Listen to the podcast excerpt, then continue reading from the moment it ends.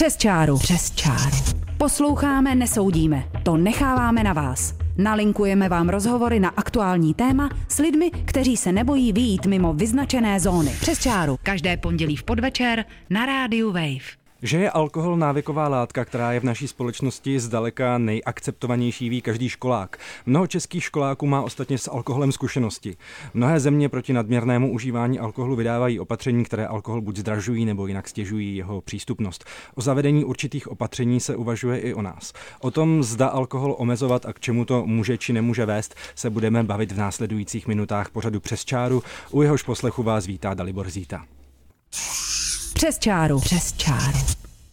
Ve studiu je se mnou ředitelka vládního odboru protidrogové politiky Jarmila Vedralová. Dobrý den. Dobrý den. A po rozhlasových linkách ze Zlínského studia je s námi ve spojení výkonný ředitel Unie výrobců a dovozců lihovin České republiky Vladimír Darebník. Dobrý den. Dobrý den. Paní Vedralová, už dříve se uvažovalo o strategii, která by spočívala zejména ve zvýšení spotřební daně, daně z přidané hodnoty. Podporujete tuhle tu myšlenku? Je tohle správná strategie? Jednak máme problém s užíváním alkoholu v České republice, pokud se podíváme na data, ať už u dospělých nebo u dětí, to znamená osob mladších 18 let, pro které je zákaz prodeje a podávání alkoholických nápojů. Přesto tam máme denní uživatele alkoholických nápojů. Ty škody způsobené alkoholem, ať už zdravotní nebo i sociální v oblasti kriminality, nejsou zanedbatelné, jsou výrazné. A pokud se bavíme o různých opatřeních, které mohou způsobit snižování užívání alkoholických nápojů, tak budeme i nadále tuto strategii podporovat. Neřekla bych, že je to jenom strategie na, na problematiku alkoholu, je to komplexní strategie. V České republice máme integrovanou protidrogovou politiku, takže je to na všechny návykové látky. A ano, hmm. součást je i pro alkoholické nápoje. Takže mělo by se zdražovat, mělo by se zdražovat alkohol a omezovat reklama na alkohol? To, co jste vyjmenoval, jsou dvě opatření. Je to celý komplex opatření. Nefunguje přijímání pouze represivních opatření nebo preventivních. Musí to být vyvážené. To znamená, to, co uvádíte, ano, pojďme se bavit o tom, jak vyřešit cenovou dostupnost, místní dostupnost eh, alkoholických nápojů, protože zase opět studie u 16-letých studentů, 90% studentů označilo alkoholické nápoje za velmi dostupné. Čili toto je opatření na snížení dostupnosti, reklama je další opatření, opatření v České republice je to, to právní omezení reklamy to poměrně vágní z hmm. mého hmm. pohledu. Dále preventivní opatření, zase zaměření na primární prevenci. Tam si myslím, že máme taky velký dluh. Pane Darebníku, jak vy se vlastně díváte na ta vyjádření, že by se alkohol měl u nás zdražovat? Poškodilo by to podle vás výrobce alkoholu, nebo je to dobrý krok, měl by být eh, vlastně alkohol méně dostupný? Já si myslím, že na celou problematiku se musíme podívat trošku z jiné perspektivy, protože samozřejmě každá statistická čísla se dají reprodukovat různým způsobem. Myslím si, že když se podíváme i do historie, například novodové historie od roku 1989, tak to, na co je potřeba upozornit, je to, že na rozdíl od ostatních evropských zemí spotřeba alkoholu v České republice je neustále konstantní nezvyšuje se. Neustále není... konstantně, ale velmi vysoká. No je vysoká, ale není nejvyšší v Evropské unii. Když se podíváme na ty statistiky, které paní ředitelka zmiňovala, tak Česká republika obsadila sedmé místo v Evropě, ale musíme se podívat i na ostatní údaje, které v té statistice jsou obsaženy a to jsou další pozitivní nebo negativní faktory, které na člověka působí. A jeden z nich, který tam je třeba obsažen, je, že Česká republika má, nebo v České republice žijí občané, kteří se hýbou nejvíce, na pátém místě v Evropě nejvíce z občanů Evropské unie. Když se podíváme na Pardon, mládež... Jak to souvisí pohyb souvisí, našich, pohyb lidí se spotřebou ano, alkoholu? Souvisí to tak, že samozřejmě na člověka a na jeho zdraví má vliv eh, celá řada dalších faktorů. A teď se teda pojďme vrátit k té otázce, která od vás zazněla, to znamená, jak by ovlivnila ta zvýšená cena alkoholu ten prodej nebo výrobce a distribuce kultury hmm. alkoholu.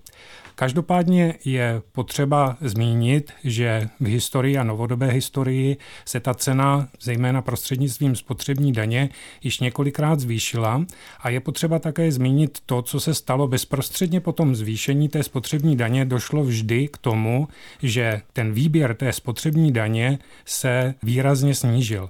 Třeba při posledním zvýšení spotřební daně v roce 2010 to bylo až o 30 ale spotřeba alkoholu se o 30% nesnížila. Čili myslíte, že tím vlastně vzrostla podpora černého trhu? Jestli přesně tomu rozumím, přesně tak vás. to je. Přesně hmm. tak to je. Paní Vedralová, svědčí ta čísla o tom, že vlastně každé zdražení alkoholu té spotřební daně eh, posílilo spíše ten černý trh a neobáváte se toho? Tak eh, jednak my zatím nediskutujeme o tom, jak by případně to zvýšení spotřební daně mělo vypadat. Eh, rozhodně by se nejednalo o pokud bychom k tomu přistoupili nebo dali návrh, úřad vlády není gestorem tohoto zákona, čili my o tom budeme diskutovat, ale předkládat ministerstvu financí. Pokud bychom se bavili o úpravy spotřební daně na alkoholické nápoje, tak uh, bychom nešli cestou skokového nárůstu, postupného nárůstu případně. A přesně jak říkáte, je potřeba zase zvážit, uh, jak výrazné by to zvýšení mělo být s ohledem na to, že ano, může to být doprovázeno potom tímto negativními jevy, jako je nárůst černého trhu. A toto pozvolné zvyšování, není to spíš neefektivní právě to pozvolné zvyšování s tím, že vlastně potom mhm. ti pijáci si na to tak jak si zvykají, že za ten alkohol platí die o maličko víc, pořád stále. Kdyby se jim ten alkohol zvýšil, řekněme tedy opravdu skokově, tak jestli by to nespůsobilo právě to, že by třeba mnozí to přehodnotili, to svoje pití. Mm, nemyslím si to. Nemyslím si to postupné zdražování a zvyšování cen alkoholických nápojů, které v České republice skutečně v porovnání eh, s jinými státy jsou poměrně levné. Nevidím v tom tu vaši prognozu. Mm. Mě by ještě zajímala vlastně vaše reakce na to, co tady řekl pan Darebník mm. v tom smyslu, že Češi Češi sice hodně pijí, ale zároveň hodně sportují, takže ten alkohol jim tolik nevadí. No, tak alkohol je jeden z rizikových eh, faktorů samozřejmě, který způsobuje různá onemocnění. To, že sportuje je strašně dobře. Eh, já bych si přála, možná by sportovali ještě víc, ale nevidím důvod, proč by, proč by to kolikrát mělo být spojovaný s eh, požíváním alkoholických nápojů. Posloucháte pořad přes čáru na rádiu Wave. Bavíme se o alkoholu a o možném budoucím omezení spotřeby alkoholu. Je tu s námi eh, Jarmila Vedralová, protidrogová národní koordinátorka a také je tu s námi eh, výkonný ředitel Unie výrobců a dovozců lihovin České republiky Vladimír Darebník. Pane Darebníku, eh, Někdy se říká žartem, že vláda, která zdraží pivo, tak padne. Máte vy osobně ze svých zkušeností pocit, že vlastně je u nás průchodné to, aby se ten alkohol zdražoval, aby se zvyšovala spotřební daň, DPH a podobně? Víte co, já se na tu problematiku, protože já se v, eh, v tom průmyslu alkoholovém pohybuji už několik let, já se na ní dívám trošku jinak. Já to, co bych eh, chtěl zdůraznit, je to, že naším zájmem, a samozřejmě je to úplně společné, jako říká paní ředitelka, je, aby nedocházelo ke zneužívání alkoholu, aby nedocházelo k nadměrnému užívání alkoholu. A to znamená, že to, co, o co my se snažíme a co my také podporujeme, jsou různé preventivní aktivity v oblasti konzumace alkoholu, abychom byli schopni lidem už od eh, dětského věku vysvětlit, co je to alkohol a jaká jsou rizika spojená s jeho užíváním.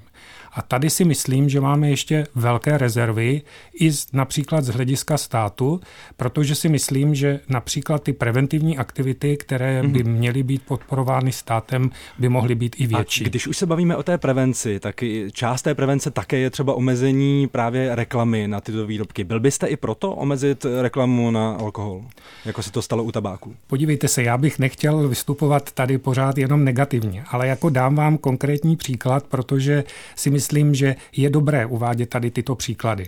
My ve spolupráci s nevládní organizací Sananim už 10 let podporujeme projekt, který se jmenuje Pobavme se o alkoholu, kde vlastně školení lektoři navštěvují základní školy po celé České republice a vysvětlují dětem právě, co je to alkohol, jaká jsou rizika spojená s jeho konzumací a proč právě by děti neměly ten alkohol konzumovat, co je, jaký je rozdíl mezi konzumací alkoholu v dětském a dospělém věku. A v minulém roce jsme zavedli takovou novinku, kdy eh, nás zajímá také to, jak eh, vlastně děti hodnotí tady tyto lekce a co si z nich odnesly. A eh, jedna z těch otázek, kterou těm dětem zadáváme, je, kde se vlastně dozvěděli o alkoholu, co je hmm. tím motivátorem, že se o ten alkohol zajímají. A podle této ankety, které se zúčastnilo, my vyškolíme každý rok zhruba 15 tisíc 13-letých žáků, podle této ankety 72,2% těchto 13-letých žáků odpovědělo, že o alkoholu se dozvídají ve škole, od rodičů nebo od přátel a pouze 7,7% dotázaných odpovědělo, že se dozvědělo o No alkohol. jistě, ale no. tohle je, řekněme, ta první informace, kterou získají, že se dozvěděli poprvé ano. o tom, ale ta reklama tvoří jakési povědomí o tom, jaké to vlastně je konzumovat alkohol. Není tomu tak? To určitě není, protože v České republice platí určitá omezení na reklamu na alkohol a rozhodně není dovoleno, abychom reklamovali reklamovali alkohol tím způsobem, že budeme reklamovat to, že když užijete alkohol, tak vám bude nějak je onak. To znamená, existuje zákon o reklamě, který jasně a důsledně dbá na to, jakým způsobem se reklama na alkohol musí v České republice dělat, jaká pravidla musí dodržovat. Existuje Rada pro reklamu v České republice, která na toto velice důsledně dbá a v historii znám několik případů, kdy kdy firmy, které alkohol vyrábějí, museli reklamu, která neodpovídala těmto pravidlům, se celá stáhnout. Takže eh, říkám, že pravidla jsou a eh, ta pravidla jasně říkají, že není možné hmm. reklamovat nějaké pozitivní účinky alkoholu na člověka. Paní Vedralová, jak je to podle vás? Platí ty argumenty, co jsme tady slyšeli, že vlastně reklama na alkohol už je teď natolik omezena, že není potřeba ji omezovat dál? Omezení reklamy je zase jedno z doporučení jednak Světové zdravotnické organizace OECD k tomu, pokud potřebujeme snížit spotřebu alkoholických nápojů. To, že je zákon o reklamě, ano, s tím souhlasím. Nicméně, pokud se podíváme i na znění tohoto zákona, kdy skutečně reklama na alkoholické nápoje by neměla zbuzovat pocit lepšího společenského postavení, relaxace a podobně. A podíváme se možná i laickým pohledem na reklamu na alkoholické nápoje, které vidíme. To jsou často příběhy. Ta reklama přesně zbuzuje to u mladistvých takový ten pocit relaxace a, a i, i třeba toho lepšího společenského postavení a podobně. Čili pojďme se podívat na ten zákon. Zda není možné stanovit ještě přesnější pravidla pro reklamu, případně, já nevím, omezení i, i místní dostupnosti té reklamy, působení reklamy. Ta reklama skutečně na mladé lidi působí. Pane Darevníku, není to s alkoholem podobně jako vlastně s cigaretami, že výrobci eh, tou reklamou v podstatě cílí na tu mládež, že si tak vytvářejí nové zákazníky a že skutečně, jak říkala tady paní koordinátorka Vedralová, že by měla být ta reklama výrazně omezena? Neposiluje ta reklama v dětech třeba pocit toho, že pití alkoholu je nějaký společenský status? Eh, já si myslím, že rozhodně ne. A eh, znovu musím zopakovat to, co už jsem řekl. To znamená, že v těch pravidlech, která v České v České republice platí, je rozhodně zakázáno toto, co jste řekl. To znamená, reklama v žádném případě nesmí působit na mladé lidi no, a nesmí. Pokud, pokud já vidím reklamu na rum, ve kterém je třeba člověk oblečený jako pirát a vypadá nějak, abych tak řekl, cool, tak to přece může na mladé lidi působit, ne? Uh, tak já nevím, jak na které. Jako, uh, na ty, kteří se dívají na Piráty z Karibiku třeba. prostě reklama na alkohol nesmí působit na osoby nezletilé. To znamená, pokud myslíte mladými lidmi, lidi ilegálního věku nad 18 let, tak určitě je možné, že některá reklama je sem určená, ale rozhodně nenajdeme, a jsem o tom přesvědčený na 100%, že nenajdeme žádnou reklamu, která by mířila na hmm. nelegální věk eh, spotřebitelů. Posloucháte Radio Wave, pořad přes čáru a bavíme se o alkoholu. Bavíme se s Národní protidrogovou koordinátorkou Jarmilou Vedralovou a bavíme se také eh, s výkonným ředitelem Unie výrobců a dovozců lihovin České republiky Vladimírem Darebníkem. Pojďme se ještě znovu vrátit k tomu zdražování alkoholu. Vy jste říkal, že tady hrozí riziko posilování černého trhu, pokud se zdraží eh, daň z přidané hodnoty a spotřební daň a mohou třeba, jak už jsem slyšel dřív, hrozit takové excesy, jako byla slavná metanolová aféra, což výrobci alkoholu občas eh, varují. Eh, je tu podle vás takové nebezpečí? Já si myslím, že určitě ano. Já bych ještě položil doplňující otázku. Je takové nebezpečí i v tom případě, že se bude postupovat, tak jak říkala tady paní Vedrlová, opravdu postupně, pozvolna, po neskokovým zvýšením, ale po malých eh, krocích, řekněme? Na tu problematiku se musíme podívat zase trošičku ze široka. Když se podíváme na portfolio společnosti, tak v té společnosti máme různé příjmové kategorie a v těch různých příjmových kategoriích máme také určité procento občanů, kteří konzumují alkohol. Nedávno v Evropském žurnálu pro ekonomiku zdravotnictví byl eh, otisknut takový velice zajímavý článek, který vypracovala jedna z anglických univerzit, která se zabývala tím, jakým způsobem eh, bude mít zvýšení ceny alkoholu vliv na jeho spotřebu. A tento článek je velice zajímavý tím, že vlastně ten jeho závěr je v tom, že eh, to zvýšení té ceny má vliv na spotřebu alkoholu u výše příjmových eh, skupin a u těch, které ten alkohol konzumují pouze příležitostně. Zatímco ty nejvíce ohrožené skupiny, to znamená ty skupiny, kde vlastně ten alkohol konzumují denně nebo ve vyšších dávkách, si vždycky tu cestu k tomu alkoholu najdou a jakékoliv zvýšení ceny toho alkoholu nemá bezprostřední vliv na snížení té konzumace. To je velice zajímavý závěr a já si myslím, že se s ním lze stotožnit, protože to je vlastně to, k čemu u nás došlo v tom roce 2012-2013 v té nechvalně známé metanolové aféře. Nezapomeňme na to, že spotřební daň v České republice byla zvýšena v roce 2010. Bylo to sice pouze o 20 korun na litr absolutní, ale prostě byly to nějaké peníze, které ten zákazník musel zaplatit víc za tu eh, lahev alkoholu, než tomu bylo v té předcházející době. A pokud jste viděli velmi zdařilý film, který připravila česká televize, který se jmenoval Metanol a který vlastně nějakým způsobem monitoroval tady tuto situaci, která vznikla, tak jste viděli, že přesně tady na tuto skupinu vlastně ti zločinci, kteří nakonec byli odsouzeni eh, za to, co udělali, mířili. To znamená, těm lidem v tu chvíli už eh, bylo zajímavé koupit si půl litru tuzemáku za 50 korun a ne za 75 korun a samozřejmě konzumovali ten alkohol dál. Čili hmm. já bych byl tady v té věci velice opatrný. Hmm. Paní Vedrlová, není to tak, že někteří ti pijáci alkoholu jsou tady skutečně třeba jako uživatelé tvrdých drog, že jim vlastně jedno, kolik ta jejich droga stojí a vynaloží jakékoliv úsilí pro to ji získat? Tak jedna skupina může být i těchto uživatelů, to už je osob závislých, tam už se bavíme o závislosti, pokud skutečně vynaloží finanční prostředky a jim to jedno jaké. Já bych se ale vrátila zase trošku zpět k těm číslům, které nám říkají, že mladiství považují alkohol za vysoce dostupný. A ta dostupnost je jak místní, tak cenová. To znamená, že skutečně pojďme velmi racionálně a seriózně zvážit, jak by se ta cenová dostupnost eh, mohla změnit. Paní Vedralová, cítíte politickou vůli k tomu, aby vůbec k tomu zdražení u nás došlo, protože například šéf hnutí Ano Andrej Babiš tak už dříve říkal, že eh, naopak je proto, aby pivo zlevnilo a chtěl snížit eh, u piva daň z přidané hodnoty?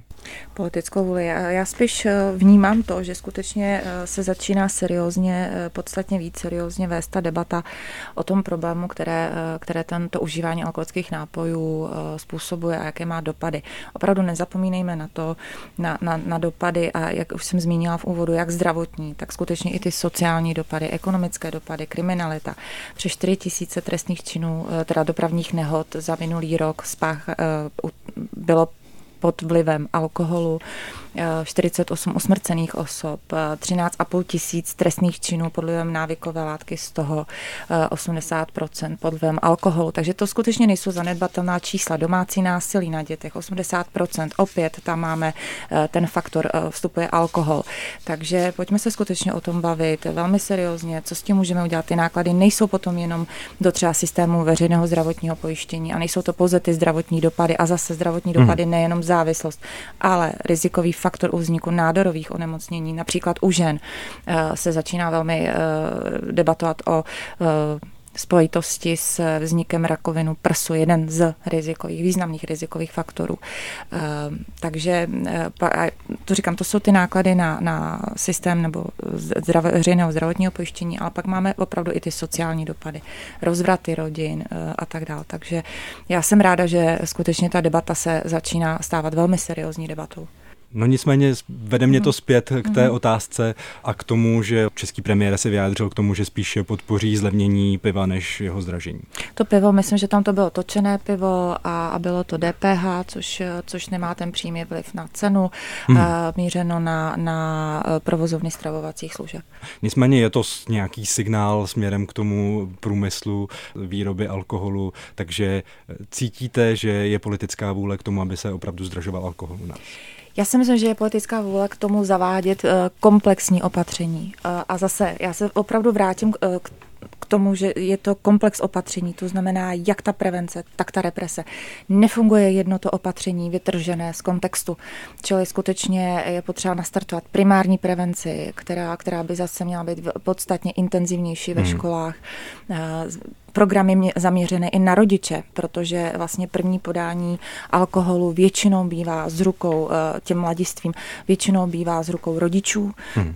Pohybujeme se eh, řádové věku 12-13 let a na druhé straně tady ale máme zákon, eh, takzvaný protikuřácký zákon, který obsahuje právě zákaz podávání a prodeje alkoholických nápojů osobám mladším 18 let.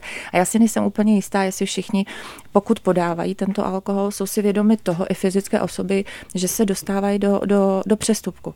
A za to jsou pokuty. Takže zvyšování zdravotní gramotnosti i právní gramotnosti. Hmm. A byla byste, proto, byla byste proto, to, jak říkáte, tyto přestupky, byla byste proto je začít přísně trestat? Eh, skutečně bychom jako dospělí měli být podstatně zodpovědnější k tomu, eh, jak se stavíme eh, ke konzumaci alkoholických nápojů, ať už osobách mladší 18 let nebo mladých dospělých, protože hmm. tam ty škody skutečně... Ale moje otázka je, ano. trestat rodiče za to, že dají dítěti alkohol nebo ne? Už teď máte právní normu, kdy hmm. pokud je-li spáchaný tento, pokud se podá alkoholický nápoj, je prostě páchan přestupek. Hmm.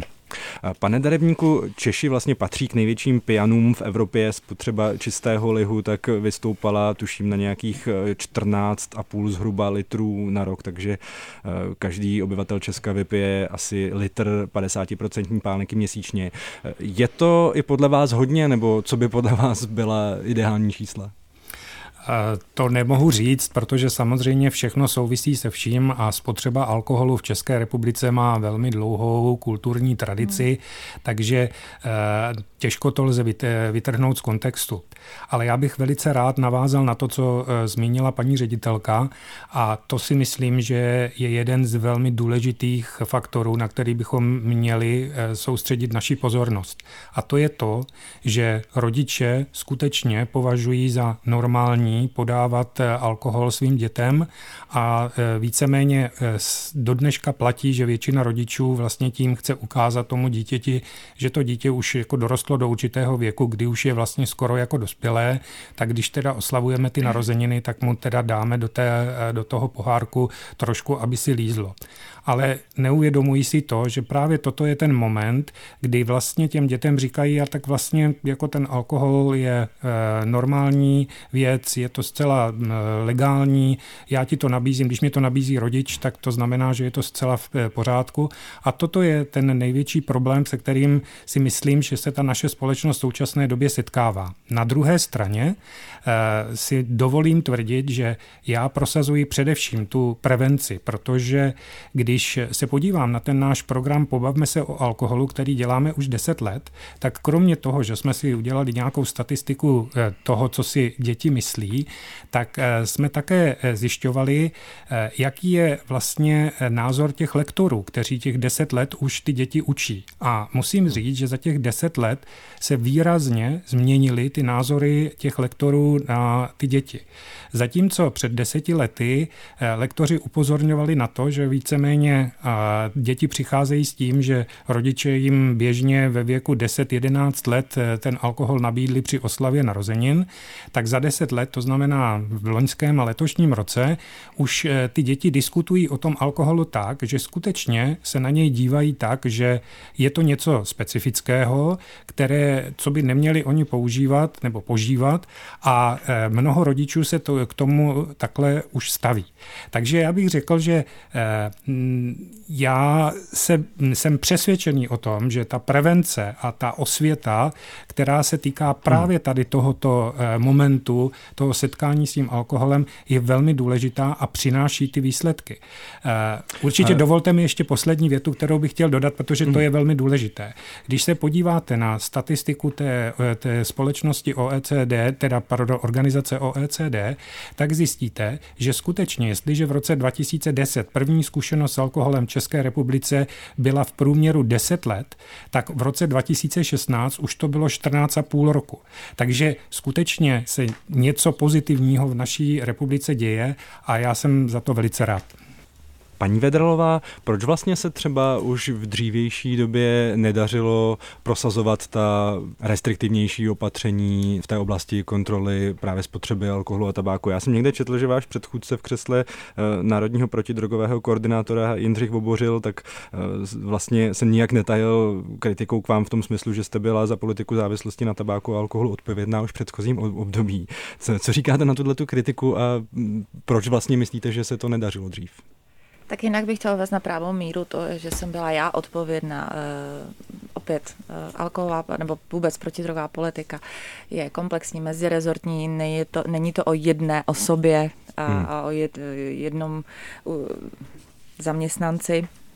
Eh, každopádně, pokud, si, pokud se podíváme na tu celospolečenskou toleranci, kterou prostě máme, eh, to, to tak prostě v České republice je. Alkohol vnímáme eh, má stále málo jako rizikovou návykovou látku, i když už, jak říkal i, i pan eh, Darebník, tak, eh, tak se to trošičku začíná měnit. A je to právě tím, že o tom začínáme mluvit, začínáme eh, víc upozorňovat na ty rizika, začínáme zdůrazňovat, co všechno se může stát, jak, jaký, u kterých onemocnění je to rizikový faktor, co to způsobuje. Hmm. Takže já myslím, že se ty debaty ještě povedou poměrně dlouhou dobu. Ta informová, zvyšování informovanosti veřejnosti bude ještě trvat několik let, ale už je vidět, že, že trošku měníme ten, ten, ten pohled a, a přístup, i když ne tak, jak, jak by eh, to hmm. stálo hmm. za to. Pokud bychom se bavili ještě o těch represivních hmm. opatřeních, eh, bylo by podle vás vhodné v Česku zavést taková opatření, jako jsou třeba v severských zemích, to znamená třeba omezení času prodeje alkoholu, kdy si člověk už nekoupí pivo po 6. hodině odpoledne, případně nějaké zavedení monopolizovaného prodeje?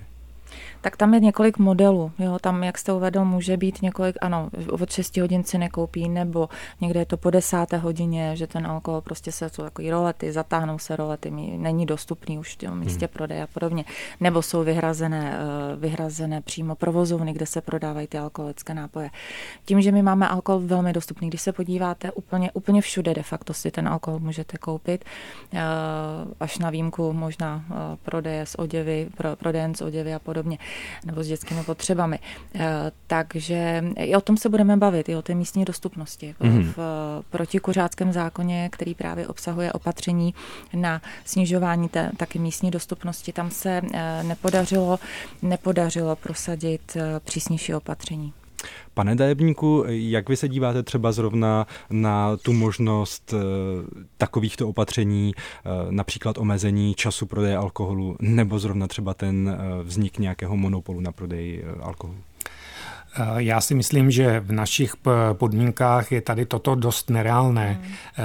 Představte si, jakým způsobem funguje život tady v Čechách. Eh, když se podívám já tady kolem sebe... Eh, na Nemysleli si to na severu, eh, třeba v Norsku také, že je to nereálné při tom způsobu, jakým tam mnozí lidé pili předtím, než to bylo zavedeno? No právě na to bych, k tomu bych chtěl dojít. Hmm. Podívejte se na to, jakým způsobem se tito občané těchto států chovají v nejbližších zemích. Když byste se podíval na tu statistiku, kterou jsme zmiňovali, zmiňovali té Organizace pro spolupráci a rozvoj v Evropě, tak uvidíte, že největší spotřeba alkoholu je v pobaltských zemích, to znamená v Lotyšsku, v Litvě, v Estonsku. Přitom jsou to země, které mají 3-4 miliony obyvatel. Jak je možné, že prostě je tam tak ohromná spotřeba alkoholu? A sám dobře určitě víte, že se tam pořádají ty známé trajektové mm-hmm. orgie, kdy velké množství lidí a hlavně mladých lidí tady z těchto zemí odjíždí sem pitem za zábavou a vlastně ten eh, alkohol konzumují tím nejhorším způsobem, jak to lze. Eh, to naštěstí a doufám, že eh, mi to všichni potvrdí, je taková je takový plusový faktor v České republice. My nemáme problém eh, s takzvaným binge drinking, tedy nárazovým pitím. To znamená, že to, co dělají ti severští mládežníci, že se seberou, odjedou na víkend do pobaltských států, tam se prostě spijou úplně strašně moc a potom se zase vrátí a jsou třeba týden nebo 14 dní eh, bez toho pití. Tady to nárazové pití eh, alkoholu určitě tomu organismu škodí velmi, velmi, velmi mnoho a když se podíváte třeba do statistiky, jak je to s tím nárazovým pitím v České republice, tak my zaujímáme jedno z posledních míst v Evropě. Není to u nás problém. V Německu je to třeba třikrát víc lidí eh, podléhá tomu nárazovému pití, jsou státy, kde je to i pětkrát víc.